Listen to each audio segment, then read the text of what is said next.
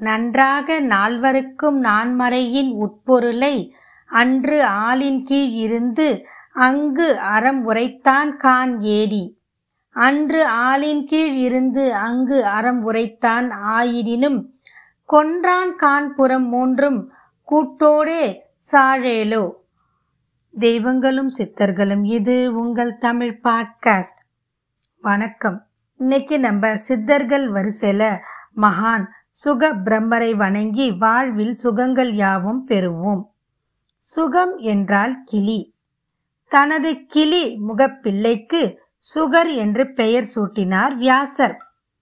குழந்தையை புனிதமான கங்கை நீரி நதியில் நீராட்டினார். உடனே குழந்தை சிறுவனாக மாறினான். வேத வியாசரின் பிள்ளை என்பதால் தேவர்கள் பூமாறி பொழிந்து குழந்தையை வாழ்த்தினர். மங்கள வாழ்த்தியங்கள் முழங்கின. வியாசரின் பிள்ளைக்கும் அவரைப் போலவே எல்லா ஞானமும் ஆற்றலும் அறிவும் இயல்பாக இருந்தது. எதையும் குருமுகமாக அறிய வேண்டும் என்ற நியதிப்படி வேத வியாசருடைய தவப்புதல்வர் பிரகஸ்பதியின் சீடரானார்.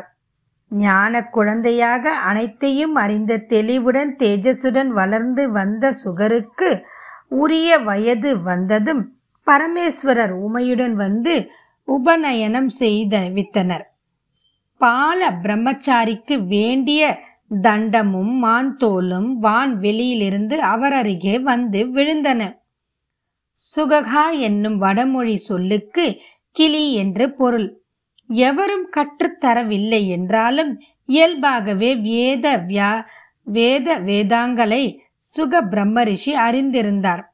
பாண்டவர்களின் மூத்தவரான தர்மர் நடத்திய ராஜ்ய சூய யாகத்தில் அன்னதானம் நடத்தப்பட்டது.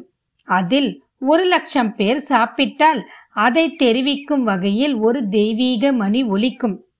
அதை கொண்டு ஒரு நாளைக்கு எத்தனை பேர் சாப்பிட்டார்கள் என்று கணக்கிடுவார்கள். திடீரென்று ஒரு நாள் அந்த மணி மிக வேகமாக ஒலிக்கத் தொடங்கியது. ஒரு தரம் அடித்தால் ஒரு லட்சம் தானே கணக்கு.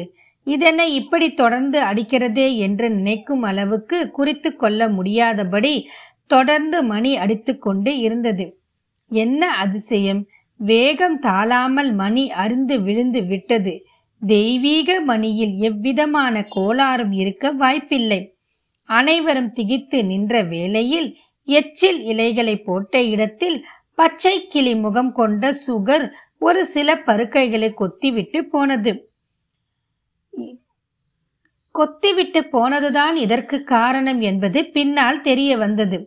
சுகபிரம்மருக்கு தயிர் சாதம் நெய்வேத்தியம் செய்து வழிபட்டாலும் அவரது பெயரால் அன்னதானம் நடத்தினாலும் நமக்கு அல்வவற்ற செல்வமும் புண்ணியமும் கிடைக்கும்.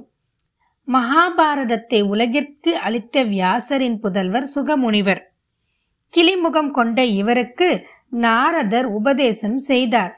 தவ வாழ்வில் ஈடுபட்ட இவர் எல்லா உயிர்களிலும் கடவுள் வியாபித்து இருப்பதை உணர்ந்தார். ஒரு நதிக்கரை வழியே தந்தையுடன் சுகபிரம்மர் சென்றபோது நீராடும் தெய்வ பெண்களை கண்டார். அவர்கள் வியோதிபரான வியாசரை கண்டதும் நாணத்தால் எழுந்து ஆடையால் உடலை மறைத்தனர். ஆனால் வாலிபரான சுகரை கண்டு வெட்கப்படவில்லை. உங்களின் இந்த மாறுபாடான செயலுக்கு என்ன காரணம்? என வியாசர் கேட்க எல்லாவற்றையும் சுகபிரம்மர் தெய்வீகமாக காண்பதுதான் என விடையளித்தனர். மகாபாரதம் தந்த வியாசரின் புத்திரர் சுகபிரம்மர் பிறந்ததில் இருந்து தந்தையை விட்டு பிரிந்ததில்லை. ஒரு நாள் திடீரென காட்டுக்குள் ஓட ஆரம்பித்தார். பின்னால் ஓடிய வியாசர் மகனே மகனே என கூவி அழைத்தார். உடனே அங்கிருந்த மரங்களெல்லாம் என்ன என்ன? என்று கேட்டதாம்.